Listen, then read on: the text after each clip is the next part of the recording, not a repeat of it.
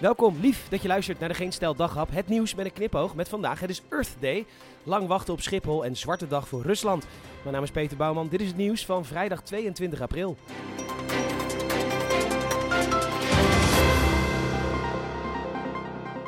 Het is vandaag Earth Day, of zoals Rutte zou zeggen, Earth Day. De dag van de aarde. En dus worden er vandaag veel initiatieven geopenbaard om de aarde te redden. De meest opmerkelijke kwam uit een klimaatrapport van Milieu Centraal. Die geeft handige tips, zoals dat je beter de trein kunt pakken dan de auto als je naar het theater gaat. Of dat je beter een e-reader kunt gebruiken in plaats van steeds weer nieuwe boeken te kopen. Of dat als je een matras wilt kopen, dat je beter een tweedehands matras kunt aanschaffen. Ugh, maar oké. U vraagt zich natuurlijk af, wat een geweldig nieuwe, totaal out-of-the-box inzichten. Wie betaalt die Nobelprijswaardige wetenschappers die dit soort verlichte tips geven? Nou, u. Voor twee derde betaalt u. Voor Milieu Centraal. Money well spent. Nog meer goed nieuws voor het klimaat. Ja, u dacht dat het zou ophouden na de geweldige wetenschappelijke tips van Milieu Centraal. Maar Rob Jetten mocht deze Earth Day ook goed nieuws brengen. We gaan voor het einde van dit jaar af van Russisch gas. En we gaan eindelijk stoppen met biomassa. Allemaal fantastisch nieuws natuurlijk. En u? Ja, dat vroeg ik me dus ook af. Nou, je zou denken, sinds eergisteren is gas bestempeld als groene energie. Dus je zou zeggen, Groningen, Green Energy Capital of the World. Maar ja, is lastig, moet je mensen uitkopen en zo. Dus um, ja, wat gaan we doen? Ja, nee, nee, geen kerncentrales. Dat bouwen duurt een jaar of tien. Dus uh, ja, nee, ook geen zonnepanelen voor iedereen. Nee joh, dat is alleen voor hele rijke mensen. Nou, wat gaan we dan doen? Um, reserves opbouwen. Van gas, wel te verstaan. Groene energie, tenslotte. Nou ja, tot eind dit jaar is de, dat natuurlijk ook heel veel Russisch gas. En we moeten nog een afspraak maken met Gazprom, want die huurt 40% van de opslag in Norg en Grijpskerk. Maar goed, die huur kunnen we dit jaar nog gewoon afkopen.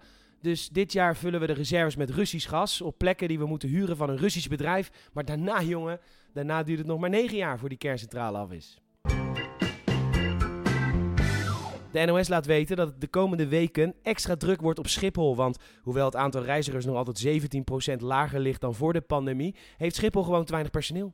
De bagageafhandelaars hebben na 25 jaar eindelijk een CAO. Dus die worden inmiddels niet meer betaald als ratten, maar als bijna mensen. Maar ja, Schiphol kan gewoon niets doen met de lonen om extra personeel te werven. Een extra vergoeding op piekbelasting bijvoorbeeld kan niet. Want Schiphol heeft echt enorm veel last gehad van corona. Um, ja, best heftig. Bijvoorbeeld in. Uh, in 2021, ja echt een vreselijk jaar voor Schiphol. Weer een coronajaar. Hè? Hoe kun je als bedrijf daartegen bestanden? Nou, het gevolg is dat Schiphol in 2021 maar 105 miljoen euro winst maakte. Ja, jezus, ik hoor je ook denken. Ja, ik ben er zelf ook even slokkie.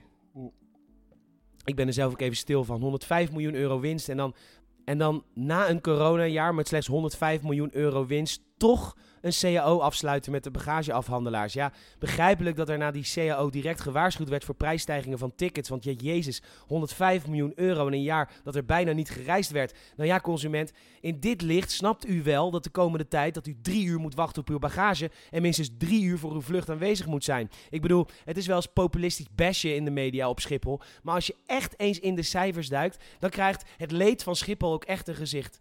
Applaus voor de echte helden van Schiphol. Slava Schipholly, wij staan achter jullie.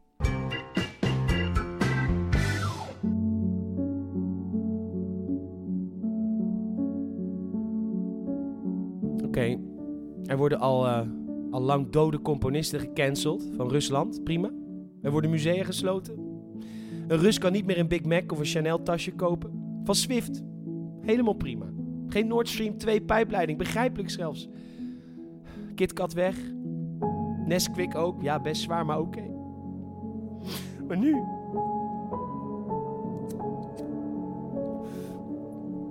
Nu worden ook de Russische accounts op OnlyFans geblokkeerd. En dan raak je echt de pure en onschuldige content creators. Ik bedoel Svetlana. Wat moet ik zonder jou? Godverdomme. Nee wil dit niet. Godverkut.